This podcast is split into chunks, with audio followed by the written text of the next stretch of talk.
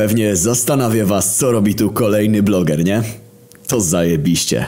Ostrzegam was, że ten wpis może być troszkę nudny, ale chcę się wam przedstawić i powiedzieć kilka słów o kim, a raczej czym jestem. Zdziwieni? Normalna reakcja, więc zacznę wyjaśniać. Nazywam się Ragnar i w sumie sam nie wiem czym jestem. Trochę Bóg, trochę człowiek, trochę genetycznie modyfikowana jednostka. Tatuś Odyn jakoś za bardzo mnie nie kochał i oddał mnie jakiemuś jebanemu naukowcowi, który był połączeniem Tonego Starka i Ricka Sancheza. Także zwiększona siła, kondycja, słuch, wzrok oraz reszta organów wewnętrznych jest dość mocno zbustowana i nie powinno was to dziwić. Zdanie lub dwa o moim wyglądzie, żebyście pobudzili wyobraźnię. Mam 180 cm wzrostu, dość długą i gęstą brodę, równie długie i gęste włosy, które są zaplecione w warkocz, a boki mojej głowy są wygolone do skóry. Oczy mam zielono-niebieskie, a przy lewym oku mieści się blizna, która została po spotkaniu z Jormungandem.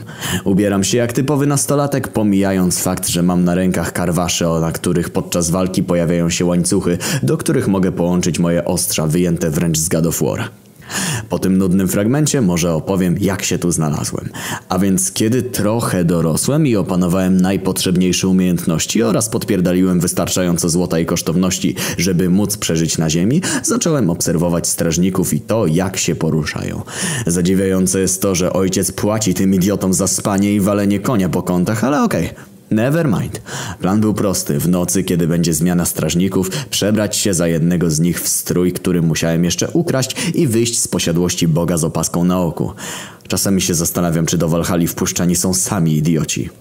Wyobraźcie sobie, że wszedłem do ich szatni, zabrałem ubrania pierwszego lepszego strażnika, wyszedłem, a ci nic nie zrobili. A kiedy okazało się, że przy wyjściu są potrzebne przepustki, to ten idiota powiedział, że mam spierdalać albo oboje będziemy mieli przejebane.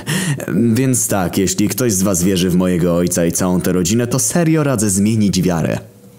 Ucieczka była dość prosta, ale teraz miałem przed sobą kolejny problem. Musiałem ogarnąć jakiś przytulny kąt.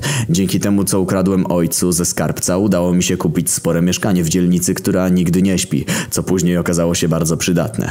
Metraż był taki, że mogła tu zamieszkać spora rodzina, a urządzone było dość nowocześnie. Tak, wiem, że to wygląda jakbym się chwalił, ale jak mówiłem, ten wpis będzie trochę nudny, bo staram się was wprowadzić w to, co mam zamiar opowiedzieć za tydzień. A więc może opowiem coś coś ciekawszego. Zanim się urządziłem, poznałem moich sąsiadów i sąsiadeczkę. Miała na imię Natalia. Dość szybko się z nią zaprzyjaźniłem i poznałem bardzo blisko, ale co się działo na tym froncie musicie sobie wyobrazić z tego, że dzięki niej książka Kamasutry została przerobiona w dwa dni i to bardzo dokładnie. Kilka razy. Ona zresztą namówiła mnie na małą imprezę, która zmieniła moje życie o 180 stopni. Nie wiem czemu teraz mam wrażenie, że ogłoszenie na Facebooku imprezy z Alko na sporym kwadracie, gdzie każdy mógł wejść, była dobrym pomysłem.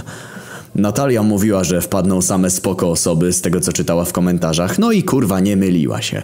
Kiedy zobaczyłem tę czwórkę, wiedziałem, że ta impreza będzie niezapomniana. Przedstawili się grzecznie i spokojnie. Siema, ja jestem Zaraza, powiedział chłopak, który miał najwięcej syfów i innych wągrów na mordzie niż trendowaty. No cześć Zaraza, ja jestem Nagnar, Ragnar, a ci z tyłu to co? To moi bracia. Śmierć, głód i wojna.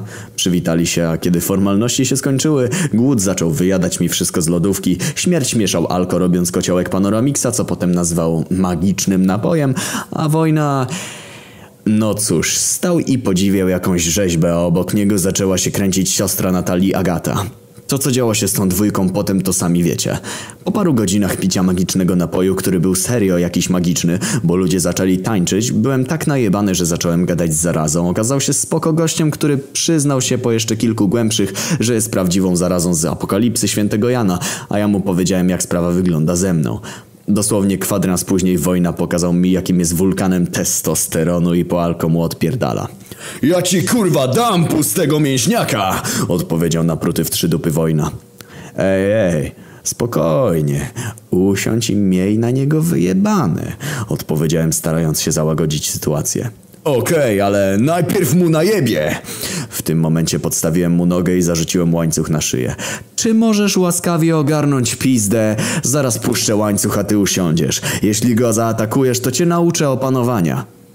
Wojna coś przeczuwał, że nie żartuję. Może to po moim naprawdę poważnym tonie, albo po tym łańcuchu, który pojawił się nagle nie wiadomo kiedy na moich rękach. Nawet nie chcecie wiedzieć, co się później działo, kiedy impreza się skończyła i zostałem sam na sam z Natalią. Nawet mój stary nie robił mi takiego przesłuchania jak ona. Kiedy się dowiedziała, że jestem jakimś poważnym dziwadłem, powiedziała, że mam się do niej nie zbliżać i nie mówić do niej ani słowa. W taki sposób straciłem dziewczynę, ale za to zyskałem zajebistą ekipę do chlania i baletów. Chyba jak na jeden wpis wystarczy. Za tydzień opowiem wam, jak zostałem uczniem jakiegoś liceum, którego patrona nikt nie zna. Zaraza, zostaw tę książkę, śmierć, zostaw ten miód pitny! Dobra, idę ogarnąć tych idiotów.